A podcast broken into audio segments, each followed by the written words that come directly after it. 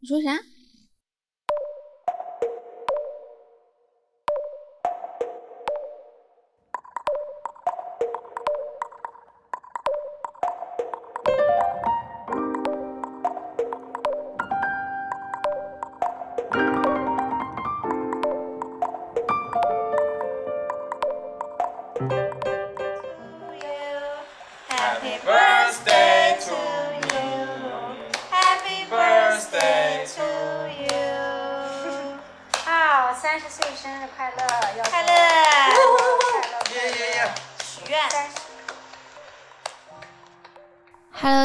这里是离心利比多，我是 B 仔，我是十一。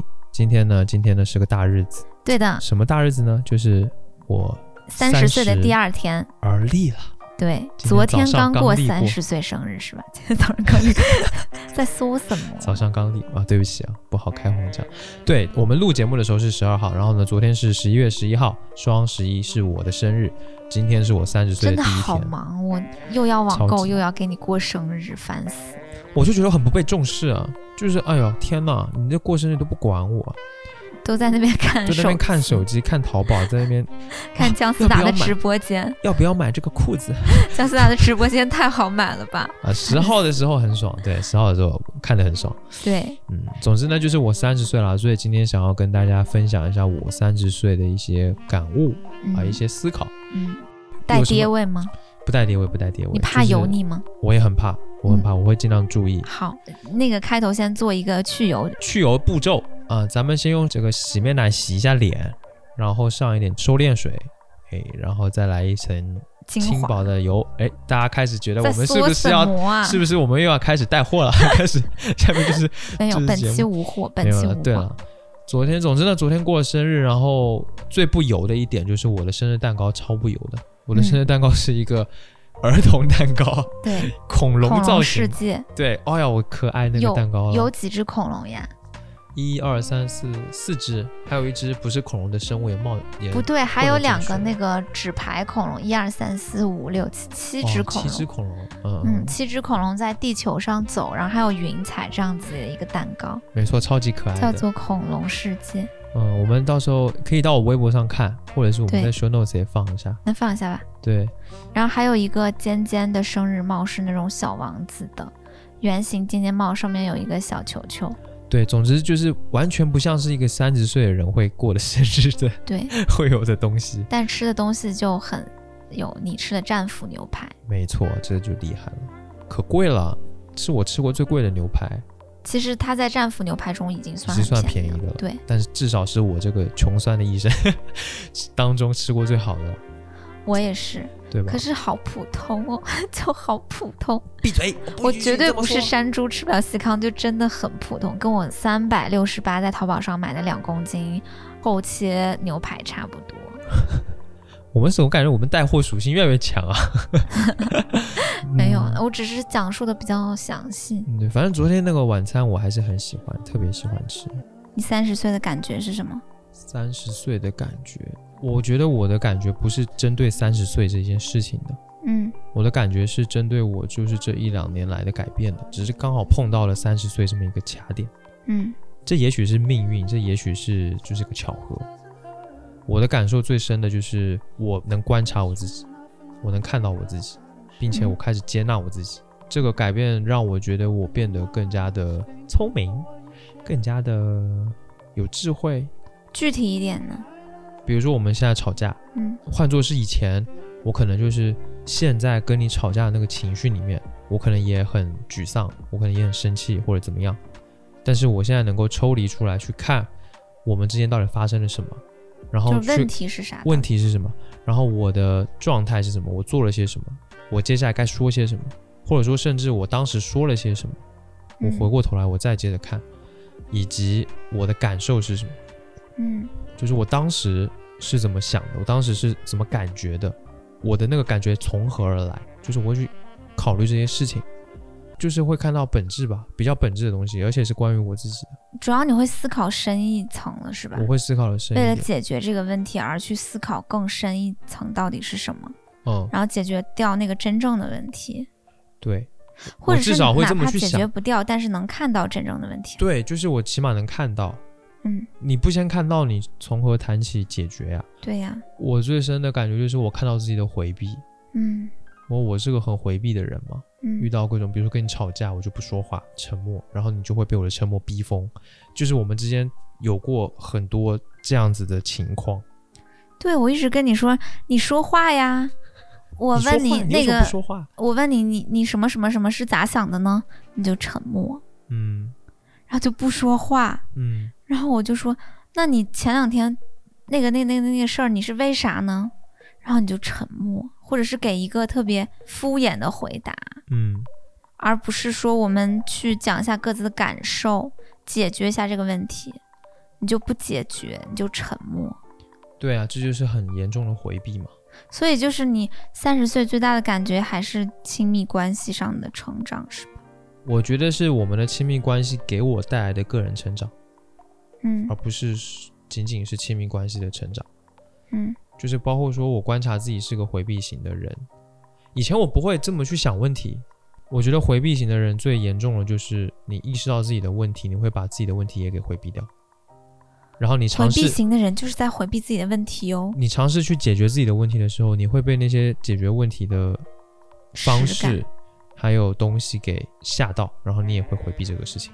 就是会回避一切会激起自己羞耻感，或者是回避一切会看到自己缺点的对东西。对，嗯这就很自恋了。嗯，你或者说现在还会害怕吗？看到自己的缺点？会啊，我还是会害怕，可是我能看到自己害怕，然后哦我不回避我自己的害怕，那还蛮好的。然后我甚至会尝试去表达自己的害怕，嗯，那他就不害怕了，只要能表达自己。就是越多的话，他就越能好。我觉得这是一个需要练习的事情。对我跟你讲，亲密关系就是在两个人彼此治愈他们的心理问题。嗯，唉，我觉得也不一定吧，有好多婚姻都是比较忍受彼此的问题，对忍受彼此的问题，就这么过完一生。但是也有些活得特别人辛苦，也有一些人是真的心理健康，有吗？有一些人是真的心理健康。是吗？因为心理越有点问题的人，越会碰到心理有点问题的人，你知道吗？比如说你。就碰到了我，我们俩其实都属于有点问题的，嗯，但因为我好像我觉知的要早一些，我从很小就开始看一些专业的心理学书籍来自救。嗯，对，我觉得这个还是蛮重要的，因为现在心理学的资讯啊，或者说心理学的东西比较主流了一些，比以前更主流了，然后比以前就是曝光了更多了，更多人接触到了这个概念，然后它就会影响力比较大。可是你放在以前，我们父母这辈，甚至我们的祖父母辈，对呀、太他们完全不懂，他们完完全不明白，他们会觉得这就是这样子的，对他们火热就没。有原因，就是嗯它就是这样子的，因为他们根本嗯不知道这是一个问题，对，他们就过了一辈子。因为他们这个东西没有概念。当一个东西它能被一个专业的名词描述的时候，它就有概念了，就能被拿出来了，对吗？它就能够占领用户心智。我跟你讲，我去年的时候不是一病吗？我老怀疑自己这儿疼那儿疼，老不对，然后我就是总是脖子疼，我就不知道自己咋回事，有时候有点发热，嗯，我好长时间我巨焦虑。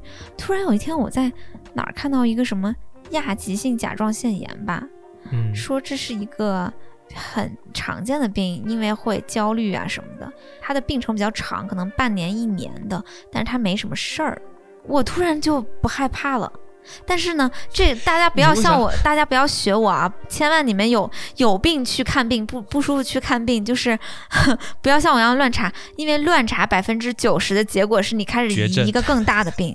要得绝对，但是但是像我，我运气可能比较好，我先天已经觉得我得了绝症了。然后呢，我查了一下，发现是个小病，我就不害怕了，一切就慢慢好起来。但我想说的，我想说的重点不是，你的疑病症啊？你咋不先治治疑病症？我想这个这个 这个例子不好，这举例子举的不好。我想说的是，当一个你觉得特别恐怖的事情，它突然变得有一个名词描述的时候，它就变清晰了，对就变得明显了，你就不会已经害怕了。对它已经好了一半儿了，就是这样。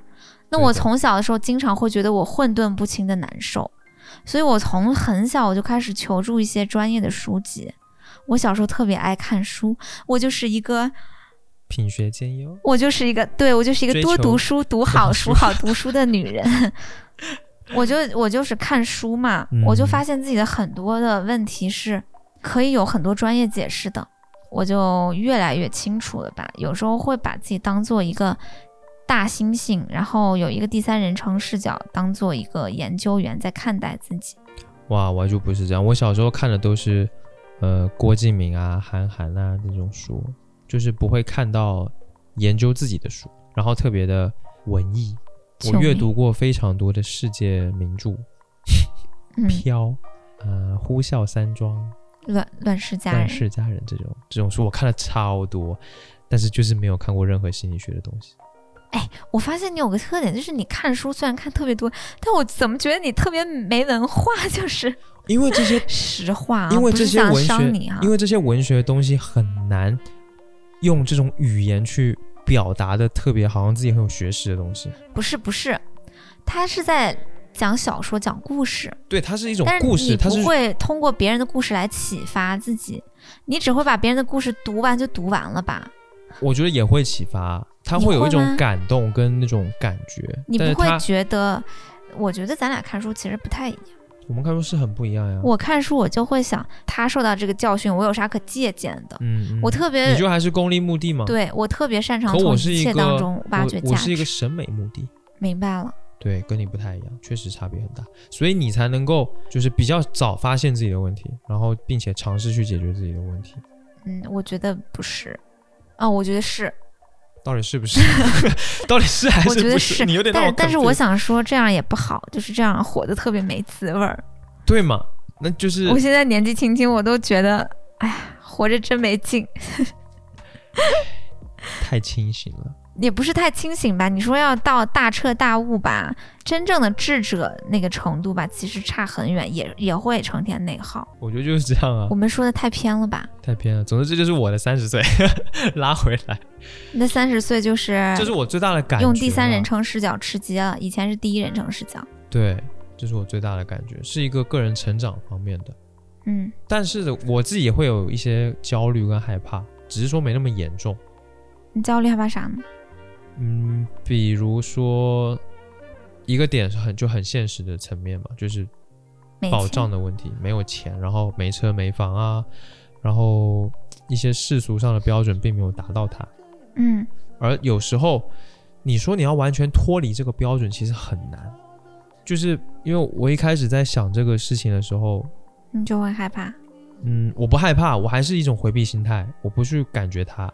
但是你说真的，到我开始面对自己没车没房没存款的时候，我又会有一种很沉重的感觉，很累的感觉，很很压抑、很难受的感觉。那不就是回避吗？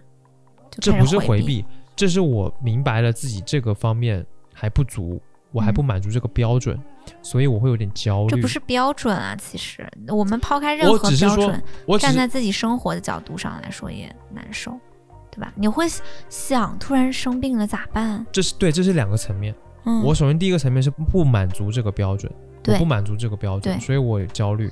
下一个层面是，这是一些很基本的保持就生存上的一些事情，嗯，或者说你想要一个什么样的生活的问题，这个方面我倒是没有那么焦虑，因为你就是因为我对物欲不是很强。对我一直以来就是比较，你说佛也不是，就是比较没有这方面追求。No，你你快拉倒吧！你的生活标准可是太高了。就大家知道，就是十一老师，他吃饭那个嘴刁啊，就是就是你其实对于生活有很高的标准的，不是，我是吃东知道的西，啊，穿好穿东西，你其实很我是在意我审美。是知道好或不好的，对我，很清楚的。所以当我能好的时候，我当然要好。那你都会把钱花光，所以你必须要赚很多钱才行。对啊，对啊，你你自己说我对物欲没什么要求，那是因为你可能赚一万，你就会把这一万全都花光，不攒钱。因为其实就算你对物欲没有要求，但是你一切的标准都还是高的。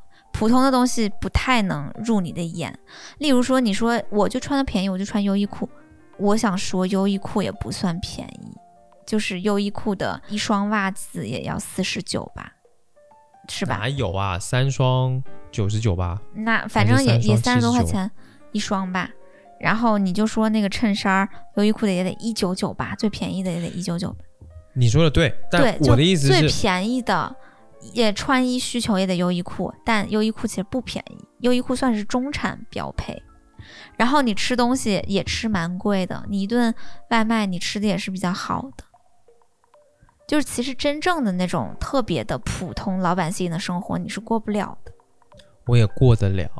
我的意思是，说好死赖活都可以活，呃，好活赖活都能活。我觉得你就不能赖活，你你就是嗯、呃生活标准相对高，然后我导？致你的恩格尔系数相对高。我应该是这样，对我觉得是，就是，呃，我会在我的能力范围之内去过上最好的日子。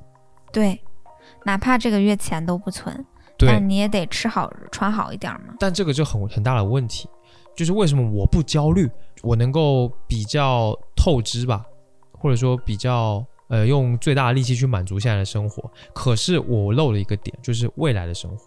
对啊，所以五险一金啊，所以对，所以这个东西就会让我觉得就是没那么焦虑，因为我已经我短视 对你的短短视视造就了造你的成了我一点也，不焦虑，就是活所谓活在当下 那，其实也蛮好的，这样很自洽。这样就是对比较自洽。可是你怎么说呢？呃，我一个人的时候没关系，可能还影响不大。那影响范围只有我自己。视吗？我现在肯定不是啊，因为我们在一起，我们结婚了，长线的想法了，肯定会啊，那会有相应的有点焦虑了吗？也会啊，也会啊。你比如说，我说老实话，昨天双十一不是买了很多东西吗？嗯，其实我们有买了一个那个车子，我一开始是有点觉得不要买，哦，就是一个跟大家说一下，是一个客厅的那种，可以放一些什么什么香薰啊、书啊、零食那种小推车那。种工业风的金属质感的绿色小推车其实挺好看，其实挺好的。但是就是我在那个当下，两百六我其实十八元，对，就是我们根本可买得起，随便买好吗？我可以买好多，我会觉得是不是该多想一想？嗯，就是我已经会想很多了，就是不是说，哦，太好了，太好了，你真的彻底蜕变了。就是我不是说你说好看，然后一看一眼哦不错，我就就下单，不是这样，就是我会开始考虑这个东西未来能用多久，能不能带走然后那个那个对它到底适不适配我们家，然后对它对我们有什么用？对有什么用，以及我们买了这个家具之后，我们要是买别的东西，能不能跟它搭配上？对，因为他说便宜吧，也不是特别便宜也不是特别便宜，两百多，两百六十八。说贵吧，吧它真是一点儿不贵。对对，对但他说便宜吧，你也不能说是两百多块，你眼都不眨就花了，也不是那种，对吧？对对，是啊，所以我还是会会考虑一些事情，然后尤其是我们结婚之后，嗯，包括未来的一些规划，我们钱怎么存啊，然后现在钱上面有多少钱啊？我以前根本不看，根本不看自己上有多少钱的，就是看一眼就是无所谓，然后能活到这个月月底就行了，管他呢，嗯，就是这样，或者是用完了就借。对，就是这样子，就很哦糟。然后我现在肯定不是这样子，现在是不是感觉好很多？现在就是真正的有一种掌控感，这就是我说的，经营自己的生活的感觉。对，这怪不就是得你最。近疯狂玩《星露谷物语》。哦，你感觉什么？Sorry，嗯，对，跟新露谷物语有关系吧。就是我会感觉自己开阔了，嗯，就是我的想法变多了，然后我的空间，我的脑子的空间好像一下变大了，就这种感觉。变成两室一厅了是吗？对，以前本来就是一个小单间，或者是呃我想说三一个，合租一个合租的一个厕所，就现在就不一样了。就脑子越动越灵光呀。哎对，就之类的吧。对啊，而且经营游戏也蛮好玩，有没有？你把它当做现实生活中的经营游戏，其实很有意思。因为你的思考之后得到的东西，跟真你的能实不加思考得到的东西的价值感是不一样，且对它的重量不一样。真的，哎，嗯，呃，十一不是三十岁嘛，然后生日礼物是一个给他的生日礼物是一个打碟机，DJ controller 就对控制器、控制台。对。嗯，然后呢，他说想要打碟机的时候呢，我们不是激情下单的，是他要开始去做功课，然后做功课做了很久很久，这是我见过你做功课最久的一次。然后最后才买了这个打碟机。就以前好像买一个生日礼物或者买任何一个东西，你不会做那么久的功课，不会你，会一拍脑门儿也就买了，我会看到这个东西，然后稍微看一看，稍微有点上头就买了。嗯有点，然后觉得哎不错，也会稍微做功课啦，但是就是也不会那么仔细。对，以前很容易上头，有没有？我们去逛街，三里屯什么的，看到一双鞋，反正是一千多、一千三。哦，我想起来了，当时随随便就看着还不错，也不缺鞋吧，随便一拍脑门就买就买了。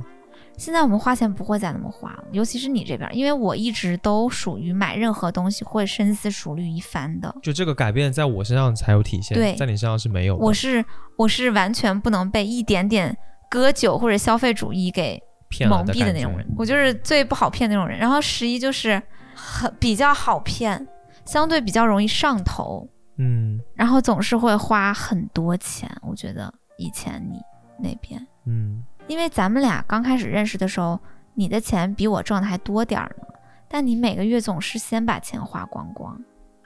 对啊，我我看到什么好吃的，出去下馆子还是干嘛，然后出去玩，想都不想从来就不会去考虑太多。不会觉得有那种危机感？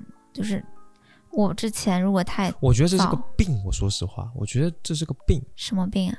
就是一种消费的东西，我觉得有点有点病态了，就是你月光。我觉得这是现在其实。相对以前要宽裕好多，那你为什么反而就是没有这种要消费的病了？我觉得那个时候之所以消费的那么厉害，是因为一种匮乏感，我觉得其实是穷病是吧？穷病，我觉得是穷病。穷病造就疯狂花钱。我不知道别人怎么样，我觉得我自己是这样，就是小时候拥有的太少，或者说有到小时候吗？还是说那一个阶段有到？不，我觉得是从小到大我的一种匮乏感。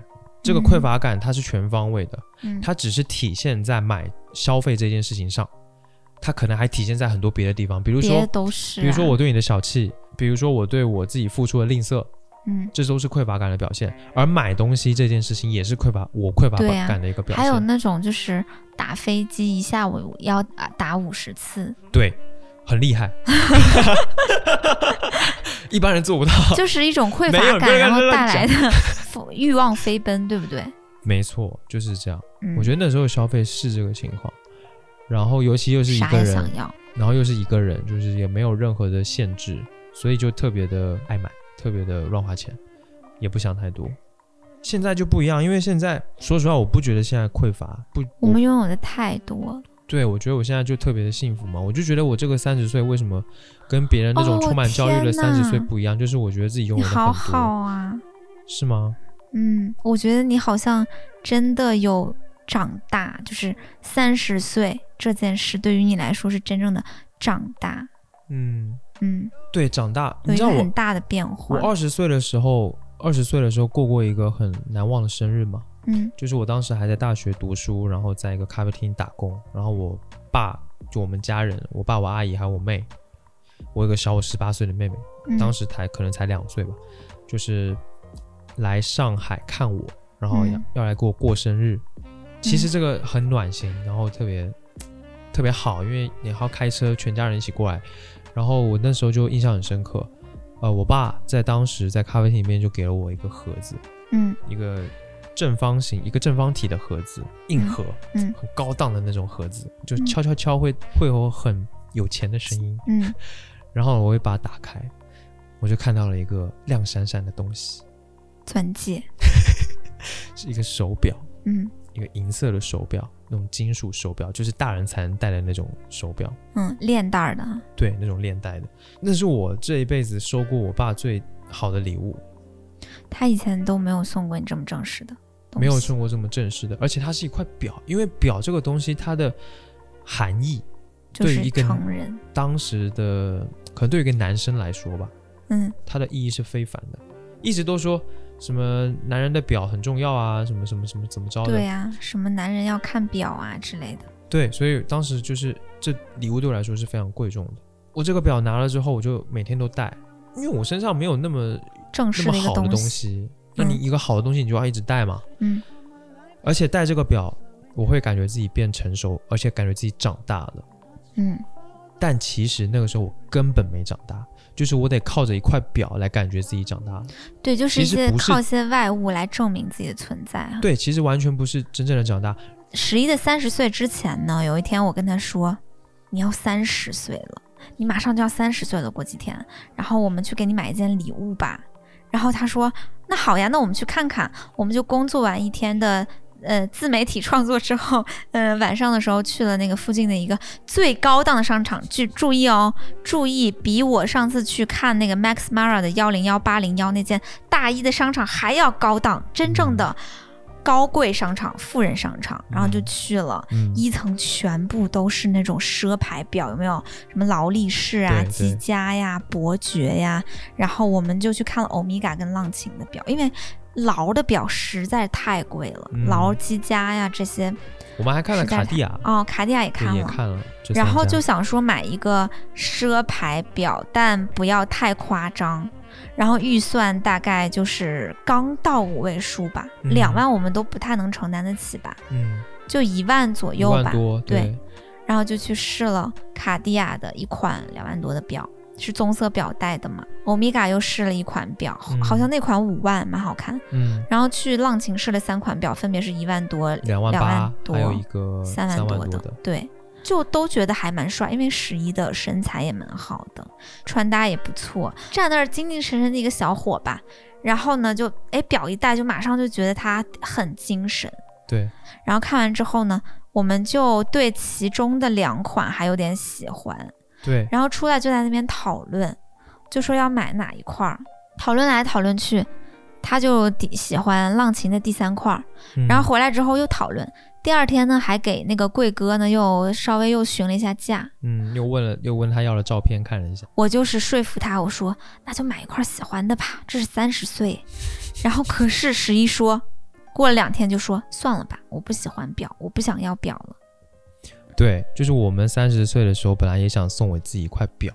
对，其实我很喜欢，我觉得很好看。其实我没有，你不喜欢。我是真的喜欢，因为我隔天又去试试了 LV 的包。我们现在在做表的事情，一个双肩包，十一说好帅，我喜欢这个包。笑死我了！没有啊，没有啊，都喜欢是吧？就都喜欢，都喜欢，但是都没买。因为当时我们想要的是，就是除了表之外，还有什么？就是这种高级品、这种奢牌的包包之类的。就是可以让自己，因为是三十岁，我们想要让它贵一点，想要让它是一个很珍贵的东西。对，所以当时我自己有点被说服，就是我觉得，哎，妈的，是不是真的可以来一个？然后我就想到二十岁的表。你发现你把那个二十岁的表丢了，然后你就想了一下，算了吧，二十岁的表丢了，三十岁算了。对，二十岁的那一块表，我搬家的时候不小心弄丢了。但我想起来的不是这个事情，我想起来的是我当时戴了这个表之后，我的人怎么样。就这个表真的给我怎么样？人怎么样？就是就还就还是扎人家，对吧？哦，对，就是人也没有变一个很好的人，就是一个普通人。因为我发现这个三十岁如果要买这一块表，它对我来说可能也是一个用外物去支撑自己的一个事情。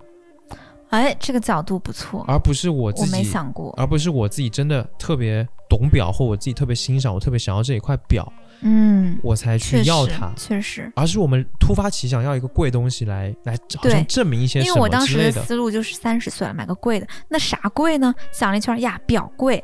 这个思路也是对的，就是就不是，其实我也是你刚说的那种粗暴想法，就是其实是用外物来给自己贴金，但是没有必要，对吧？好像你要说它有没有必要，其实这个事情就看情况，因为比如说我们给你买了个包，我们我们买了个包嘛。就这个包呢，你说它是不是个必需品？完全不是。但是给你买这个包呢，一是了了一个心愿，二是我觉得这个包它确实很有价值。嗯，它本身是一个有价值的东西，可以保值的。嗯，所以就这么综合考虑下来，其实很 OK。对。但是表这个东西对我来说，它也可以是这个意思的东西吗？对啊。但是我会想到我二十岁的时候我的那个感觉。哦，就是被贴金的感觉，就是觉得还不是自己真正的强大。对，不是我自己真的想要的东西，而是我想用它来证明些什么。那我都已经三十了，就是我觉得我不要这么肤浅。哦，明白了。因为当时真的买，就是我们要是一咬牙，或者是我怎么着，就真就买了。因为那个价格并不是我们可以够得上的。有一些是够不上，有一些是够得上的嘛。那我们也可以退而求其次，也是很好看的嘛。我们也可以稍微买便宜一点的，也就买了一万多块钱或者是一万块。但我当时就想，啊不要，嗯就是我不想再像二十岁那么肤浅。我也不，哦我也不真的很快乐。虽然那个虽然那个表很好看，怎么怎么着，但是我就觉得不行，我不想要。你想要活出厚度，对不对？你为什么 想？这么好笑啊？本来就是啊，对了，我是想活出厚度了。哎我觉得我觉得这很鸡汤，我觉得很好啊。你有这个追求是很好的，因为你之前太 没有追求了，太短视，太肤浅了。对，然后稍微有点追求是好的。我跟你讲，我为什么要买这个 LV 的包？嗯因为我从小我就很明白一个道理：你自己是你自己，你所拥有的一些外物对于你的加持是外物的。你能看清楚这一点，我从小就是这样，我觉得我太活在那种所谓的深邃的、深刻的、清高的，然后嗯，永远警惕、永远反思、永远批判主义的那种那种生活里了。嗯，我觉得我不想再这样，我看似好像是一个深刻的人吧，嗯，就是，可是我很不快乐太，心虚了。我很不快乐。我看脱口秀我都不会笑，我看很多东西我都会觉得没有价值、没有营养、没有意思、嗯无趣。嗯我永远在用一种这个东西有没有价值，这个东西有没有意义，这个东西对我来说有没有获得感，来审视自己的一切。嗯，然后同时，我也根本就不买名牌。我在所有的大学，因为我是学服装设计的嘛，你知道我那个时候所有的同学都是穿金戴银，嗯然后背着很浮夸的包。对嗯我在那个时候，我也告别了我的专业，最后出来就业。有一个很大的原因是我在大学的时候浅浅浅的接触了一点点时尚圈是什么样子，我会觉得很肤浅，嗯，我会觉得 很多时尚圈的听友跳出来打你啊。没有没有关系，就是那个时候我的一种幼稚的想法吧。嗯我的幼稚的想法在于我在永远追求深刻，嗯然后我太忽视生活的趣味性了。嗯，我永远就是苦大仇深，像一个老学究一样。都说 INTJ 就是那个死老头儿，我就是那个死老头儿，我就觉得很没趣儿。然后我当然知道名牌包是什么，所谓的消费主义，所谓的什么是品牌溢价。嗯可是我就想在我嗯三十岁到来之前，我想要体会一下那种肤浅的快乐。所以我之前的在节目里边说，我说十一赶快给我买包，然后很多喜马拉雅的听友们就在说拜金绿茶罢了，对，拜金绿茶 罢了。然后我就看到那个，我就不生气，我就笑。我真的没有，真的生气，我就是笑。我生气了，我觉得我我挺不爽，嗯，但是但是没有关系我关系，明白你嘛，嗯对嗯。我就没有关系，我就我就觉得嗯，能被这么说也挺好，没被这么说过。我就是想要的不是说这个东西，我想要的是体验体验我想要一种没有体验过的东西，对，因为说实话，我的内心当中对这个东西完全没有兴趣。我想要的是第一，男人给我花钱的那种感觉。我跟你在一起的第一天，我就跟你说，我们都是独立的个体，嗯对吧？我从来不会追求这种所谓的，嗯，从你那儿薅点儿什么东西。我追求的永远是成长感、什么价值感、获得感 这种比嗯较无聊的东西。我想要让你花一次钱，让你也体验一下给另一半花一次大钱的感觉，让你不要永远把自己的那个那么吝啬，对那么吝啬那么。不付出，对嗯，然后我喜我也想要感受一下，不要活得那么苦大仇深的感觉。我真的很想跟你说，就是其实我们说买这个包，也是我拱着你去买的吗。对我就是就是很不愿意买，我之所以对，他给我的这个物质的快乐感，我已经预料到了不会大，因为我就是不追求物质的快乐感的，嗯。我就是喜欢那种知识的快乐感，永远。嗯，就是很苦大仇深的。对，所以当时我们也试了好多，试了好多包，然后看了好多个包，然后最后呢，我们还是买了，是因为我一直怂恿或者说试图去你都要你都要逼着我买了，对你你逼着我说走，再去看一下，买吧买吧，对，咱们把这个包买了吧，花的都是我挣的钱，都是我们就是对嘛，就都都是你挣的钱。我说了吗？嗯，反正大概是这个意思吧，就是还能再挣。对我意思就是你说你能挣钱对，我们可以你挣的钱都是给我花的嘛？啊，对嘛，对嘛，之类的这之类的，就是我一直在说说服你，对，因为我到那个最后时刻，我也会觉得这东西，嗯，还是消费主义韭菜呀。嗯就是我觉得我反思性过强，但是你反思性过弱，嗯所以我觉得现在的这个，嗯，中和是好的，就是你变得更厚重，我变得呢可以体验一下人间的生活，我对我，肤浅的快乐。但我想跟你说了，就是我的这个当时那么想给你买包的一个原因，有一个很自私的点，嗯就是我很想找一个很好的机会，真的付出一些什么。嗯，懂。因为我们上那一期节目，呃，男友对我有点抠，那一期节目出来之后，也有很多人在问，那你们现在都结婚，钱都放一块儿，你还怎么给他这种惊喜啊？你还怎么给他花钱，花你自己的钱呀、对啊，对，就是这个矛盾，你知道吗？就还是有，可是我就会想说，没有啦，我们的钱放一块，给你买的都是我送你的，你给我买的都是你送我的。对我觉得可以这么对啊想，对就我现在就是这么想啊，我觉得没有嗯问题。对，所以嗯我的想法就是，因为给你买包的时候离我生日也挺近的，我当时还在考虑一个事，我在想给我自己买一块表，那你的包怎么办？就是我们可不哦可能同时间，我们不可能同时间买两个特别贵的东西，我知道我不可能这么，我们不可能这样。我也感觉到了你的那一层。对，所以我就会想，哎，没有就不要。那天我们看完表之后，你很男人的搂过我的肩膀说：“算了，不买。”我说：“为什么？”然后你就说：“嗯，我带什么都不重要，必须得先给你买包。”然后说：“给我花钱根本不重要，钱给你花就好了。嗯，嗯，你不能没有好东西。但是我要什么好东西呢？对你就会说这种话。哎，放在放在现在，我就觉得变了一个人。哎，以前的你是根本不会，以前就是更不会说，根本不会提，不会不会这么想。我觉得以前就是我好像对你比较多一点，就是对宠宠爱多一点。事实可能也是嘛，事实也是如此嘛。是，就可能我会花很多钱给你买东西买礼物，嗯但我自己也不舍得。例如说一个 PS 五吧，突然花一个七八千给自己买个啥，我是绝对不舍得的。嗯，嗯，对啊，我跟你说，我现在也是这样，就是要买那个包，这个钱也不是小钱，嗯，但是如果是给你花的，我就觉得 OK 没问题。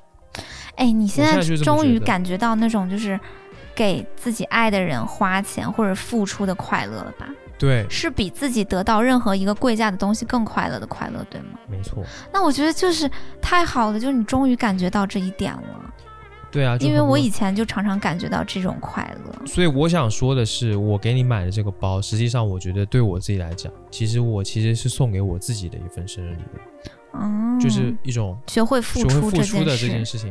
因为这事情对我来说太重要了，所以我觉得这其实才是我真正的礼物。对，这是一个开始，对吗？对，不是一个结束，对吗？你呃，已会经结束了，你会以后一直都这样的是吗？那就看以后嘛。那当然会啊，对啊，因为你已经有了那种内心的，对呀、对吗？就很是，爽。所以我想说，就是我觉得这份礼物对我来说是三十岁最好的礼物，就是真正的礼物，嗯就隐藏在很隐藏在那一台打碟机后面的礼物。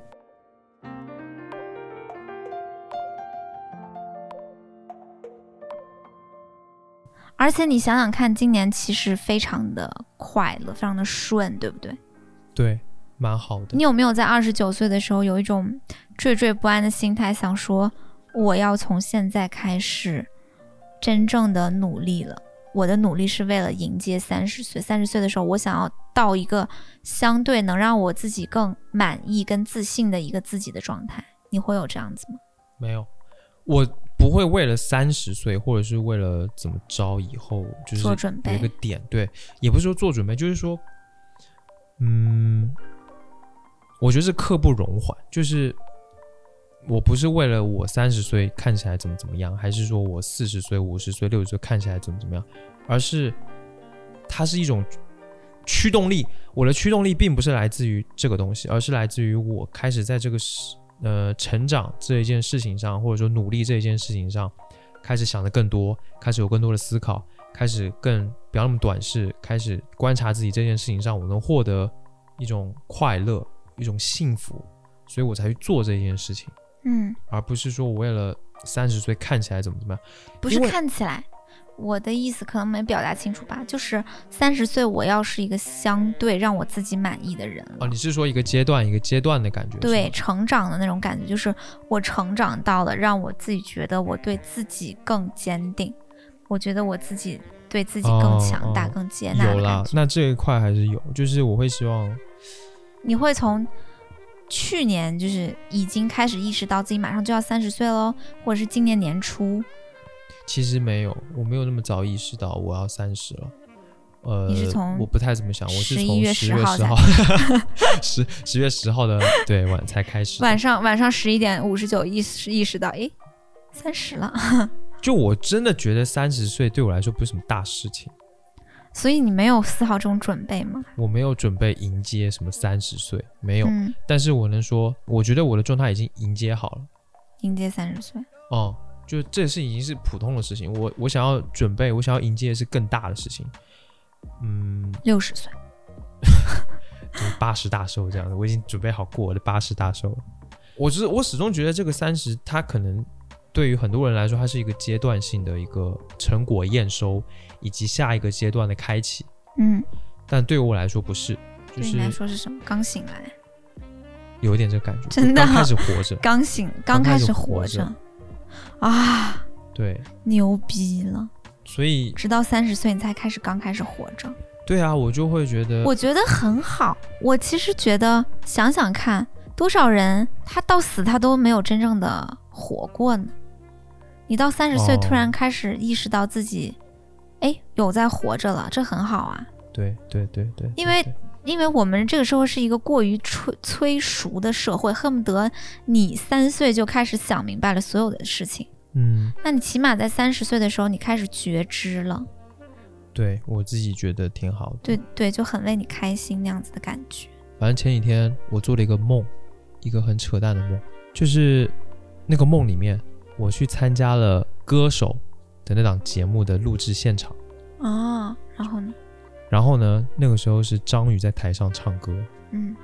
他唱的歌是《二十岁的眼泪》。嗯。然后呢，结果唱到一半，张宇他突然嗓子坏了，哑了，嗯，他唱不动，然后他就邀请我到台上去代替他唱。然后呢，我就在台上激情开唱，激情开麦，然后唱的如痴如醉，唱的撕心裂肺，台下所有人，二十岁、三十岁、四十岁、五十多岁的眼泪都被我唱出来了，嗯，很屌。然后，真牛逼。然后就唱完了嘛，嗯然后我就下台那个演播厅里面坐着，等最后的比赛结果。那个时候的我去唱歌的那个我刚好是二十岁，嗯，就是二十多岁年轻时候的我，你现在好像老人了吗？也就是说就是以前的那个自己吧。然后、嗯呃也就二十岁嘛，在等那个结果出来，突然演播室的灯全暗了，然后又亮了，然后我身边的所有人都不见了。本来上台的应该会是那个导演嘛，就是嗯公布结果的会是那个节目的导演叫洪涛，还是对，就是那个节目导演会上来，可是上台的人不是他，你知道是谁吗？谁？又是我啊，然后呢？就是我，然后我的视角就转成你在台上公布就转对，就转成那个上台的呃上到演播台要公布比赛结果的我，嗯一个我能感觉到就是现在的我，就是一个更老的我，嗯然后呢我就跟他对看，然后他就很疑惑的一个表情，就是另一个我，二十岁的我。嗯然后我就对他笑，对他微笑，然后慢慢的走过去，然后我就跟他说什么，你知道吧？你说什么？我跟他说你不要再靠背了，你怎样？什么呀？啥呀？我说的是真的，我就跟他说你不要再哭了，呃，我就跟他说你不要再靠背了，靠背是什么意思？你知道吗？不知道就是哭爸，就是我们在啊，形容，矫情啊！对，我们在形容一个人就是很矫情，然后很呃很在无理取闹的。那个乱吼乱叫或者是哭的那个人，就会用这个词叫靠背。哎，他不是，可是你年年轻版你不是唱的很好吗？引得满堂喝彩。这不重要，就是我对那个时候的自己说，你别再靠背了。然后他就很生气，他就站起来跟我鼻尖对鼻尖，然后说骂了一句脏话，看 你才那边靠背，然后然然后我就醒了，然后我就觉得很好笑。哦，你你你就是梦到了二十多岁自己，然后跟现在的自己，我靠，牛逼呀、我就觉得很搞笑，就有点无厘那边靠头，背了，就是别再靠背了。我是觉得我可能就是被换了一个人，就是我我觉得我是接纳了以前的那个自己，也许吧。哦，干，要哭了。真的，我是真的这么觉得，就是我是接受了以前那个其实现在看来对很不堪的自己，然后我还会笑笑的跟他说话，然后说你不要再靠背，就是这种话，就是我会觉得我自己蛮触动的，就是我觉得三十岁真的很这么一聊，我就会觉得他很不得了。对，哎，我跟你讲，我觉得你有一个特别大的变化，你嗯，今年变得好感性啊！你以前好冷漠，你铁石心肠。大家知道吗？最近我们不是在看那个一个综艺嘛，特别火，所有人都在看，叫《再见爱人二》。嗯，哇，我们看了两集，然后十一同志呢，前天看的时候看第一集的时候流泪了，然后今天下午看第二集的时候又流泪了，然后两个流泪处分别在第一集是那个老夫老妻相见的时候，然后那个威哥不是跟 Lisa 姐一直说你冷不冷啊，嗯你穿太少啦。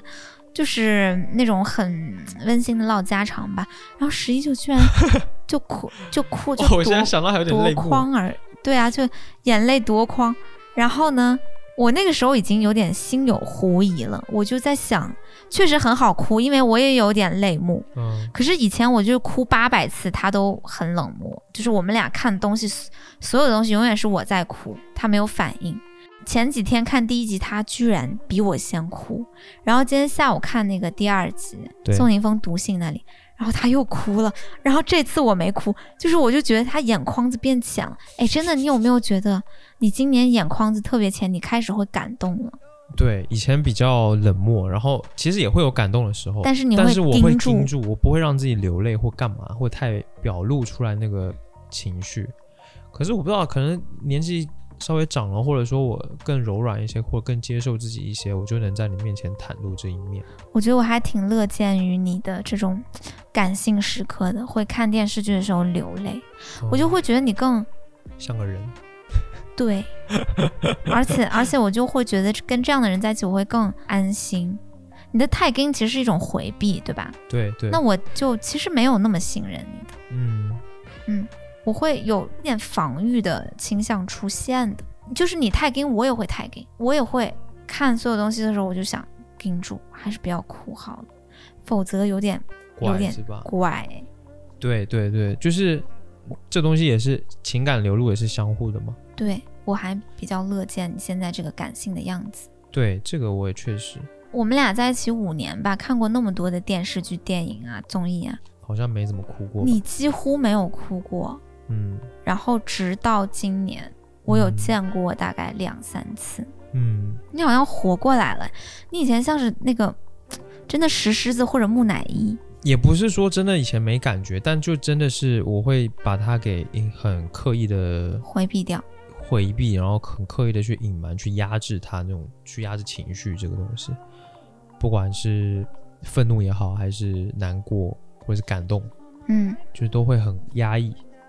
你记得咱们去年还是前年看那个有一个恋综，叫什么二十岁，萧敬腾当嘉宾的那一期那个恋综，啊你记得吗？？我记得，我记得，里边你最喜欢那个人说做自己，反正就是一群年轻人什么什么么二十岁吧，好像是、嗯嗯嗯之类的，我就哭了好几次，但你就全程都很冷静。对，嘉宾不是萧敬腾嘛，他也在节目里面哭，看那帮年轻人就。嗯哭哭笑笑啊，然后乱七八糟，他就哭，很很动容，动，然后我也会哭，我就会觉得萧敬腾跟我才是两口子。你就是单纯就是想萧敬腾跟你是两口子吧？可能吧，我就我就会觉得天呐，萧敬腾跟我才是两口子，我们两个才才是心意相通的，对，就是才是比较有感觉的，他是更有一个更有感觉的人，更喜欢他，对，你你会更喜欢他更你，会跟他有好像有情感上的连接了。对，对了，然后我就常常会觉得啊，那个综艺怎怎么那么感动，然后你一滴泪都没，对，你就一滴泪都没，嗯嗯烦死。啊，这么一说确实哎，我这个三十岁也变得，那我变化真的很大，嗯。对，这方面我倒没太想过，我能感觉到自己在看自己或怎么着的，但是我没想过自己变得好像比较情绪更更容易放出来。可能在看自己，你就会更松弛一些了。对我自己的耻感变得越来越低了。对，是的，嗯对对自己的羞耻感，然后自己对自己的不完美之类的就更接纳，就还是那个梦的结尾，就是对啊，就是人笑笑的说嗯别再靠背啊或者是怎样，就是就是很像你爸在跟你说话，对，就很像很像是在跟朋友讲话，很像嗯。把自己当成自己的朋友，嗯，就是真正的接受它，然后很平等的、平平视自己。我觉得这很棒啊！对我觉得这个特别好。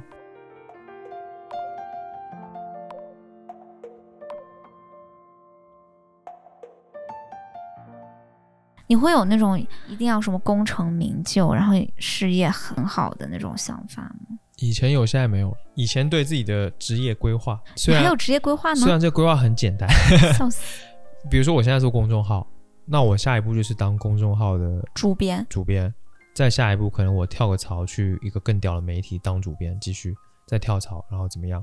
就可能是那条路吧。然后希望自己变得更、呃职称 title 变得更大，或者什么内容总监之类的，然后钱更多。然后钱赚的更多，去的地方待的地方公司更有面儿，更牛逼，台湾人不要说儿化音，更有面儿啊！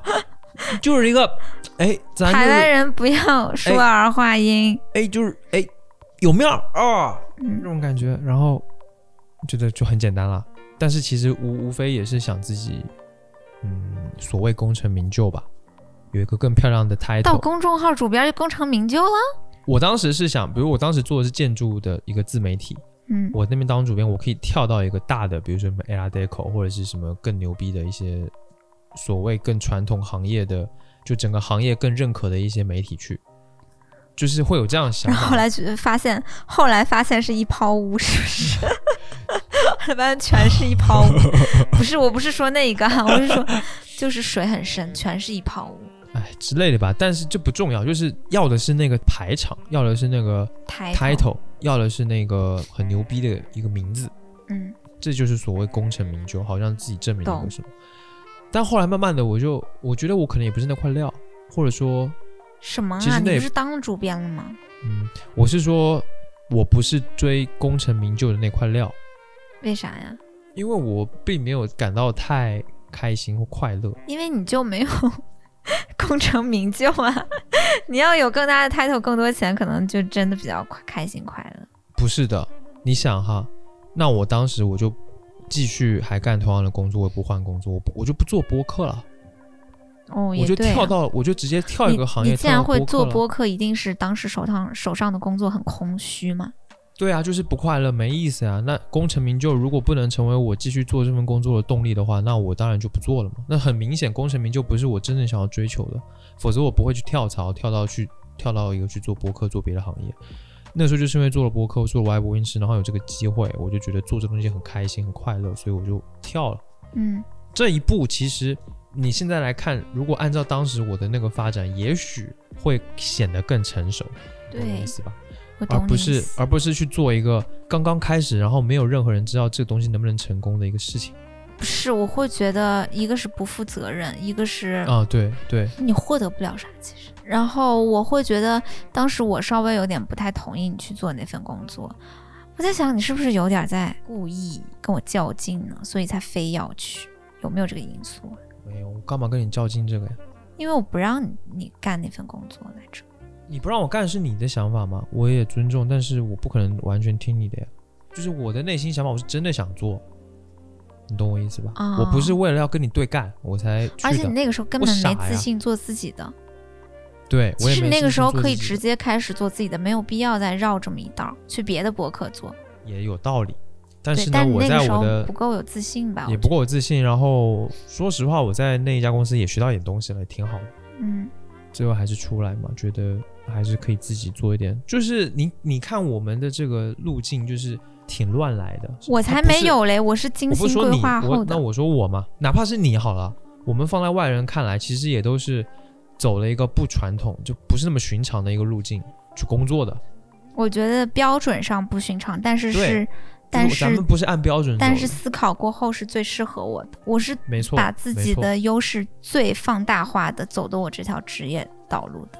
没错。对呀、其实这个这个反而是最好的的。对自己的负责跟对自己的成熟，而不是根据那个标准去做。对，如果是那个标准，我就去考公务员了。嗯，但很显然，我妈都说我这个人不服管，那个是标准的，对吧？什么考公、考研这那的，那我就不干。之类的吧，或者各种工作，你的整个路径啊，就是你什么几岁要房，你几岁该到哪了，你什么时候该干高管，你应该去字节跳动，你应该去大厂，你应该怎么怎么着的，反正就是这种各种各样的。对，因为不这个路径适合。我也去互联网公司待过，做的都是内容方向的东西，对，所以我们现在看似不符合标准的选择，其实是蛮适合我们自己的，是吧？对，是我们思考过后做的。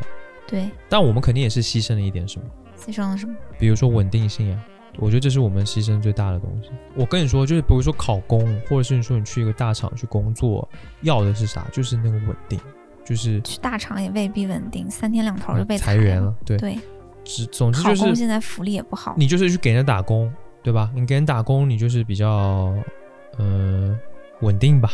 你工资每个月照发，然后有五险一金、各种补贴之类的这种福利，有的人就会追求这个，但你也不能说人家错很啊。很多人是不适合上班的，像我就是，这叫什么？么？之前看一下，我也不知道对不对哈，反正就看那种上班吗？小红书上说什么高敏感人群，千万不要给人打工，否则会气得一身病。嗯，我可能就是高敏感人群吧，咱也不知道对不对，但咱就是感觉给人打工这么多年，就不爽。就是难受。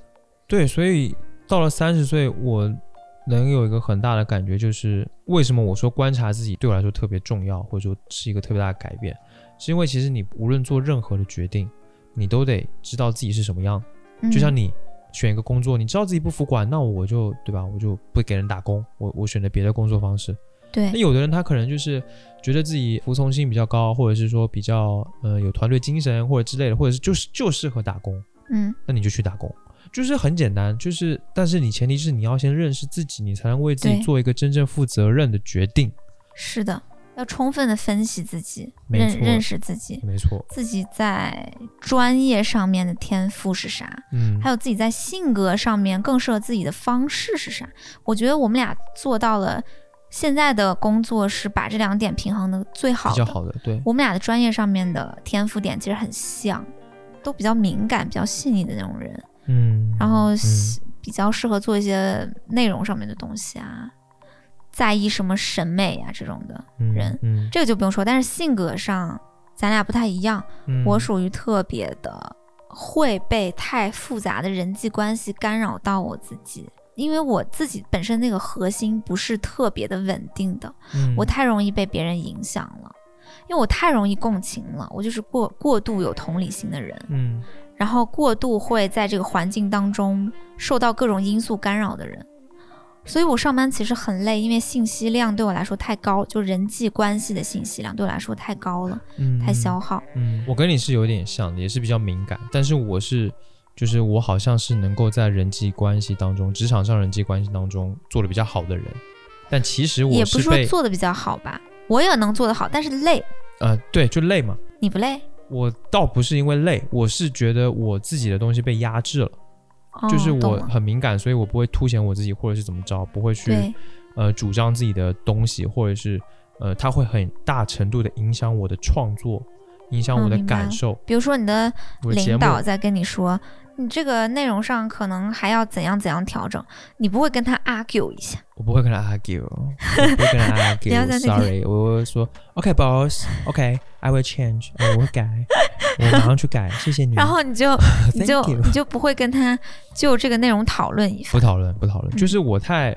我太太温顺了，服从性比较高，嗯。服从性比较高，所以压制了一点自己的东西或真实的想法，嗯。然后喜欢满足别人的期待，而不去注重自己的东西。为什么当时我做了但 Y 是你也会会难受吧？这个就会难受，嗯，但是我自己还不知道，因为我不认识自太己。宜人了。对，然后咱们中国女人就是太宜人了，真的哦烦死了。呀，中国女人在职场上站起来，该 argue 就 argue，好不好？该干就干。对呀、对，就是这个原因，所以它会影响我的所谓创作，嗯它会影响我的感觉。嗯那我又是一个，我为什么做外部音是就是为了抒发自己，还有一点点嗯想创作也好，自主性的东西啊。对对，想发挥自己的主观能动性的东西也好。那我就是一个其实不太能跟人合作的人，或者说那我们现在合作咋办呢？或者说我的合作得是特别小范围，然后没有那种权力权力。结构的那个环境下去。对，虽然很多公司都标榜说自己哎扁平化管理啊什么的，没有上下级，没有那么多分，你就是做到了，你那东西还在，就是你那个职称或者啥，我觉得很难完全摆脱。是，哪怕你你公司再努力，它还是会有，这是这是嗯没有办法，制度上的问题，所以我可能就不适合，你就跟我一样是一个有点畏惧权力的人。对，或者我就特别适合在一个小团队里面，然后有真正自己的自自主权环境之下。那你跟我咋？合作呢？我跟你也不好合作呀。你没发现？我是说我自己这个毛病，就我有什么你太不，讨论了。对，太不讨论，然后总想自己一个人做掉之类的。哎，你其实我们两个之间工作有任何不满，你可以吵啊，因为我们两个没有权利关系，对，咱们没有嘛，所以会那更好那。那那这个为啥你也不说呢？这是个习惯吧，这是个整嗯但是体。相相对于你之前不难受了，我不是见人下菜的，我是每个人都这样的。我不是因为我不是因为不是因为你在职场他是你的 boss，你有权利关系，咱俩之间没有权利关系，所以好聊。对跟 boss，肯定，我你看我跟我 boss，我也有时候会有点怕他，嗯，然后以至于我不敢去真正的 argue 跟坚持自己的主张，我会妥协。这个妥协也是我做内容很痛苦的一部分。那咱俩做内容就很好做，是因为咱俩没有权利关系。对，对，如果我把你惹恼了，你可以说今天晚上给我等着。怎么啊？你干嘛又？好啊，今天晚上你就等着哈。那我这说出来了，我还可能还有另外一个原因吧，就是我的自信心真的很不足，就是我不确信自己的东西，或者是没有那个怀疑自己，自我怀疑比较严重嘛，所以就很难跟人合作。其实是这样，我知道了，主要嗯是这一点。主要我觉得主要是这一点，然后权力关系加重了这一点，对又加重了这一点。但是咱俩会稍好一些，是吧？嗯嗯，我觉得就是越来越好嘛，嗯就是会有这个倾向。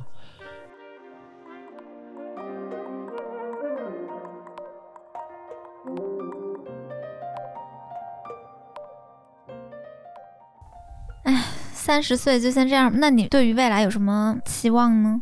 未来就是期望我们接下来下一步，然后我们未来的一些比较长远的规划能做好吧。我非常的期待，嗯，明年过年去台湾跟你结婚，嗯因为听众朋友们，嗯，不知道有没有了解，就是我们两个因为是两岸婚姻，所以要结两次婚，这边领了一次证，还要去台湾领一次证，嗯，然后现在已经在办手续了，就是很多的手续，对。但是前提是他爸会在台湾那边帮我办一个入台证，嗯，我拿到入台证之后会到我们当地，对，要办一个公安办一个局办一个大通证，对，对然后我就可以去了，这样，嗯嗯去那边结婚，嗯。也而且比较近了嘛，我们计划的时间就是明年嘛，对，一月底，对，就是过年的时候，这个是比较近的一个期待，嗯，所谓三十岁对未来的期待之一吧。嗯，然后就是剩下就是我们之后的规划了，就我们开头在吵的那些。对，你要说真其他的期待，其实不太有了，可能就是期待自己就是钱能赚的更多，然后能更稳定嘛。对哎，你有想过你三十岁之前结掉婚这件事吗？因为你其实今年最重要的事情就是结婚，没有，没有，没有。你一直期待你多多大结婚？以前我没有期待自己结婚啊，以前我压根就不期待自己会结婚，哦，就是甚至会装作很酷的说我要拒绝婚姻，你懂吧？嗯，就这东西真的没。因为你觉得自己处理不好吗？呃，对，一个是处理不好，一个是显得自己很酷吧，就是蛮反蛮蛮智障的，嗯，嗯，所以不会去期待这个事情。你会想过自己三十岁之前就结了婚吗？我跟你一样，我从小的时候我就想，我二十五岁的时候呢，我的白马王子就会来接我。嗯小的时候来嗯幼儿园，然后长大一点就是，嗯，大学那会儿或者大学毕业一两年，然后就是去你妈了个逼的，男的都是傻逼，老娘一辈子不不婚，不婚不育保平安。大学毕业之后想的满脑子都是不婚不育保平安，不要靠近男人会变得不幸。嗯嗯 我就是会这样想。然后哪知啊，我跟你在一起，我从来不会想到你是我结婚的那个人，因为我跟你在一起初期，我就感觉到你身上有很多问题，嗯。比较别扭的东西，很别扭。但当时就觉得你，嗯，长得还行，然后主要身材特别好，然后衣品又很好，就是那种氛围帅哥吧。就你就是一个哦。氛围帅哥，然后又没什么逼话，就是不烦你。对，不烦我。然后氛围帅哥，声音又好听，没什么逼话。我没有想到会跟你结婚。我前面就是觉得你贪贪恋一些你这种氛围帅哥的美色，然后没什么逼话，就谈恋爱觉得很开心、甜蜜、浪漫。一开一开始我也没想到，真的没有都没有想到。对哪知天哪！哪知这一切，哎，不过要说我有没有呃考虑过几岁结婚，可能有想过，就是我可能会从理智上去想，我可能三十五、三十五你是周杰伦吗？这个梗，OK，嗯差不多吧。就是我可能觉得一个男的，他想要有所谓的更有钱，然后有房有车，更有条件的时候，大部分都会是在三十五六是最比较好的时候。嗯因为我也不是什么富二代，不是什么有钱人家里来出来的少爷，所以就是还是要奋斗，还是干嘛的？那可能就是三十五六。哦以前以前想过这个，那后来就还是觉得，妈的，管他呢，我就是个傻逼，我不结婚，我 就是个傻逼。我就是个男宝，不结，哈不花。你有那种父权社会下的男性模板吗？呃，有一些影响，但是会觉得三十而立是要立的吗？有一点，所以你其实，在逃避那个模板，因为你太看到他了我。超级逃避他。你对你对于三十岁的不焦虑，或者是你对于这个标准或者世俗的完全逃避，是因为你太能看到那个模板了吧？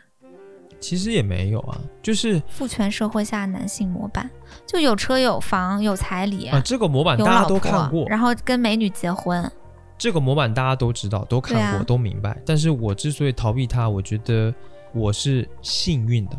我从小到大，虽然社会上有很多这个模板跟大家嗯说，但是我在家里面，我们家离我最亲近的人，从来对我爸，他从来不会有说这种话，从来不会你爸超好，对，超幸运，他不会跟我说你要几岁几岁结婚啊，结了婚你生小孩啊，然后让我带孙子啊，然后什么？他不是，我爸完全是你快滚吧，十八岁就滚出去，别来烦我了，就是他是这样子，超好。对我爸就是这样，所以他不会在我身上给我列任何的框架，Oh my，超级就是随我去发展，随便啊，放养型的，你只要能自力更生，然后不要危害社会就好了。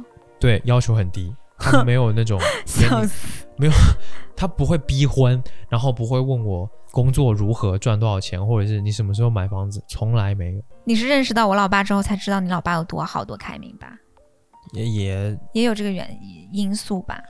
有这个感受，有这个感受。啊但其实我很早就感受到了，是很多父母，我大学的时候就感受到了。了，是吗？对，因为我大学的宿舍的舍友、学同学啊，他们都家里都会有对他们很多的要求。对啊，比如女生，尤其是女生，干嘛的？我跟你说，尤其是女生，就是我们大学一些女同学，就是不会谈恋爱，但是她们嗯又必须要谈恋爱。有时候大家聊天嘛，那我就会了解到说，她们有的对牡丹，然后大学很多女生她是，甚至家里还依然不准他谈恋爱，依然有给他门禁，然后我就会觉得，Oh my god，怎么回事？就是这他们的父母怎么了？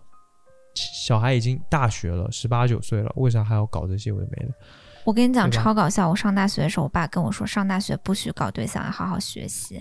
有我在大学，嗯，有旁边学校的一个同学，他是我的高中同学啦，我们都考到西安了，我们俩就会每每次一起结伴，然后回老家嗯坐火车。然后呢，他长超帅，他是我们学校的级草吧，算是。嗯，然后成绩又爆好，嗯，我爸就在火车站接我，一落地呢就看到我跟他两个人走出来，然后我爸一看他长那么帅，然后回去就就问我说他是不是在追你啊？如果是他的话可以哦，什么鬼？就是因为人家学习好，长得又帅，所以只是有条件的。就你要找一个特好的人的话，父也母好像也还 OK 是吗？，对，就是但是得符合他们心中的标准。当然我没有跟那个男生在一起，我们俩只是好朋友。我最大的当时最大的疑惑是什么？就是大学女生才开始谈恋爱这件事情，嗯，很多人的家就很多人的父母都希望他从小学到高中都不要恋爱，然后到了大学你恋一次爱就决定要结婚，然后你就能找到你梦中的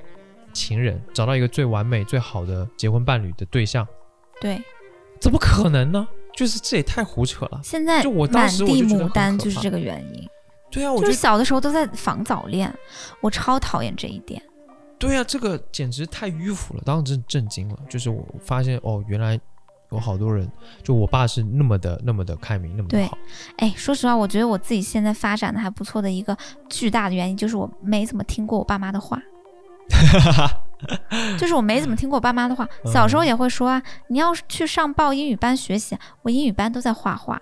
然后是小时候也跟我说，你不要那个早恋啊。我从初三开始就开始谈恋爱，会会使让我这个人在比较小的时候就开始能认识到男性跟女性差异其实很大，嗯然后可以去以一个嗯相对来说稍微好一点的角度吧，去理解这种差异。嗯嗯然后还有就是什么呢？嗯，稳定就行了，不要就是心心气儿那么高，嗯，别跑离家太远。嗯都没听，我要是听了其中一个，我就完蛋了。我觉得上英语班还是可以听一听。哦，英语班还是可以听。哦，对，就是可能他们能替你做的决定或叮嘱你的事情，其实对你来说并不是最好。因为他们的眼界太局限了，还有一个，他们就永远是那个随大溜儿的那一波人，他甚至嗯不了解你小孩儿是一个什么料儿，但他就要把你往那个主流上推。嗯好在我小时候可能就比较有自己的主意吧，我很小时候我会观察到自己哪方面行，哪方面不行，什么比较小就就对自己有些认认识，嗯，然后我就会觉得有一些事儿其实特重要，真的要做。比如说，我能让自己的成绩不要太差，但是我也绝对不拔尖儿，我属于中上。嗯但是呢，我也要谈恋爱，因为谈恋爱这个事儿，好像从小就会觉得它是一个很重要的事儿。嗯，我要去有这个体验，去学习，嗯，然后在恋爱当中会反思，就是很多东西吧。比如说，我要怎么认识自己，怎么样给自己立这个志向或者自己这个理想呢？要怎么想呢？嗯就会去想很多，因为我知道父母是帮不了我，并且他们的建议是特别有局限的。我觉得很多家庭，如果你发现你的父母的局限性其实挺大的，真的要勇于背叛这种东西，对你最后还是要为自己活，哪怕太是为他们疯一点。就是有时候对于父母的发疯是一种策略性发疯，该发疯一定要发疯。嗯我觉得我在这一点上面受益无穷，就是我从一个叛逆期开始，我会在家发疯，因为我爸妈属于那种咋发疯了？就我我我妈挺好，我爸真的是有他比较大的局限跟迂腐的那一面，我就会发疯，而且是我自己有意识的发疯给他看，砸锅砸碗、痛哭流涕、崩溃啊、歇斯底里啊，就其实都会，嗯。突然就不见了之类的。你无法用说理的方式来表达你的反抗，因为如果你能通过讲道理的方式来，那就不用发疯了。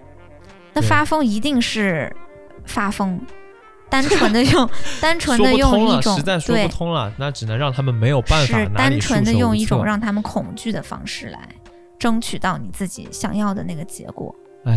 但是就像你说的，你还是要有策略性的发疯。对，策略性的对，不要说呃，真的搞得弄弄出什么家庭悲剧来 之类的。对是的，还是要带点脑子，然后并且能够确保自己确实 OK，能够有保障。对，对，不要说你初中生你就开始发疯，离家出走，然后搞得在外面，我觉得也不太好。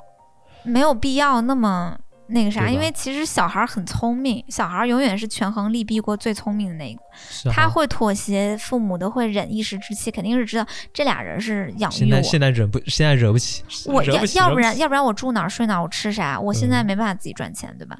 那小孩儿其实是很门儿清的，我倒不这么觉得，我觉得是。我觉得我觉得小孩其实特别聪明，青少年你不要低估他们的我我不是低估他们，但是青少年也有，比如我只能说我自己的例子吧，可能青少年也许特别年轻气盛，或者是特别冲动，特别受情绪支配，我觉得也是有的，那是嗯，那可能吧，我觉得那就是部分吧可能吧。跟我比较相似的这种青少年。总之，我们的建议就是，哪怕你很小，但是你就是权衡利弊，哎，脑子多动一动，然后再来看怎么想这个对策。对，就是就是这个感觉。嗯，就是该该该发疯，真的得发疯。我觉得发疯特别好使，是了，三十岁还在发疯。因为有些东西你真的是很难挣脱，嗯，你只能通过最激烈的方式来对抗它，但你又得控制住你的这种激烈，你要有意识的使用这种激烈，以达到你的目的，对吗？嗯，我们的目的都不是坏的目的，都是希望你你们也好，我们也好，相互之间可以比较自由。嗯，但是确实有时候是会是会需要使用一些手段了。难以两全了。难以两全的情况之下，你就尽可能把伤害减到最小。对，所以我说嗯我说我有时候其实挺嫉妒你的，就是嫉妒。我知道呀，你这嫉妒已经写在脸上，都写我在觉得你我觉得你对于你家庭的这种，你家庭没有控制你吗，首先，然后其次是他们没有给你太多的限制，嗯然后不好的太多的影响吧，就是嗯成年之后吧。那我现在可能三十岁，我还在受着我父母这种不好的一面的影响，他们还是在常常的用一些让我觉得毫无边界感跟不尊重的行为在试图控制我。这感觉也是很多人都遇到过的问题。对，但是我想说的是，我也不想埋怨他们，因为真的事出有因，不也不能真怪他们啥。这完全社会的问题、时代的问题。嗯我们九零后吧，乘着这个互联网的东风是吧？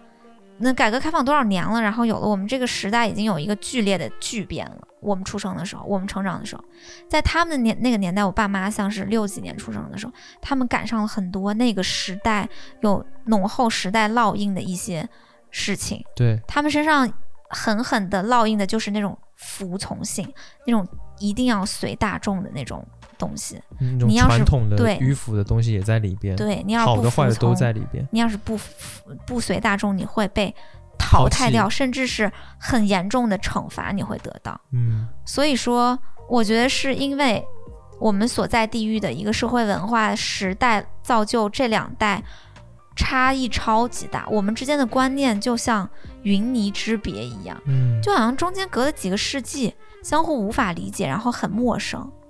但是就是没有办法，因为大家都是受害者，大家都身不由己。像你可能你会稍微幸运，因为你爸是在台湾长大的，嗯，然后你们相对现代化的进程会早一一点。，对，那可能你跟你爸比较有朋友之间的感觉，然后我跟我的父母就是一种非常激烈的那种对抗。但是能怎么样呢？我们只能用我们自己的方式去试图解决它，试图接纳它。嗯，我一开始还不太同意你的这种做法，嗯就是我还会有点像想当和事佬，特别自作多情。我觉得是真的自作多情，然后嗯有点，我现在想想其实也挺不尊重你的，就是你的这种，其实也没有啦。我自己感觉啦，就是我也会想说，哎，感觉好像是你的问题，就是会有会有这样的想法，但是我就是没有太体谅你，其实经呃经受住的这个压力其实是很长久的，然后这个方式可能你其实早就已经想过很多方式想解决，但是你对，这是你现在想出来的比较优的解法，或者说比较迫于无奈没有办法只能这样，所以我现在就是在你旁边看着，我因就会为因为用软的方式或者用讲道理的方式，对于我们年轻点儿的人来说是最擅长的方式，对吗？嗯那你一定是软过，也讲过道理，试图沟通过，是的体谅过、温柔过，可是完全无效，嗯对方就就是完全听不进去话。对于他们那个年代的人来说是不会倾听的，所以就没有办法，就只能通过这种比较冷处理的方式吧，或者是必要的时候表面维持一个，和平对，或者就是发疯。或者就发疯，实在没办法被逼急了发疯。对了，反正我我想说就是，呃，只是我想跟你说，就是之前可能虽然我也是出于好心，你也知道，但是我觉得这个可能还是、嗯方式怎么样，我已经不在意了，因为你嗯。是第一个能站在我的家庭当中，然后有一点为我考虑的人，就有这个心，跟有你的一些努力，我已经超级感激了。我都不会说计较你的方式是怎样的，就我觉得超级孤独，就是可能中国像我这一代的独生子女吧，面对自己的父母，然后九零跟六零后这样有云泥之别的两个大脑的这样的两个人群跟父母沟通起来，挺累的，对，就是累挺累的。嗯，好了，希望不要在这样的氛围当中结束。那 笑死！我们节目的招牌越聊越 emo。呀，好啦好啦，总之我三十岁啦，祝贺我吧，各位嗯，祝贺你，希望你祝我一个前程似锦。是不是？对，希望你的大脑跟你的一样，硬邦邦？你在说啥希望你三十岁以后那个也不要萎，然后大脑也不要萎。啊？嗯，嗯，你可以两头都抓，两头都要硬，这样 头脑可不能硬，头脑得软，得聪明，对不对？硬难道不是聪明的意思吗？啊好了，whatever，无所谓啦。好啦，好啦，好啦，那今天节目就到这边吧。嗯，好啦，好呀，我不知道听众，因为我发现我们的听众其实挺多，朋友挺多，都是特别年轻哈。对，有没有就是三十岁的朋友？应该也有。如果你听了这期节目，你有什么跟我一样的感受，或者是有什么想交流的，有什么疑惑等等的，我们都可以一起来聊一下，在评论区留言就可以了。嗯，现在还没有三十岁的也不要急，因为呢，迟早明年我就要三十岁了，明年还会再做一期节目然后你们到了三十岁，可以聊一下，对对对对对，笑死。对啊，好了，那今天就到这边吧，嗯，下次见，拜嗯拜。拜拜。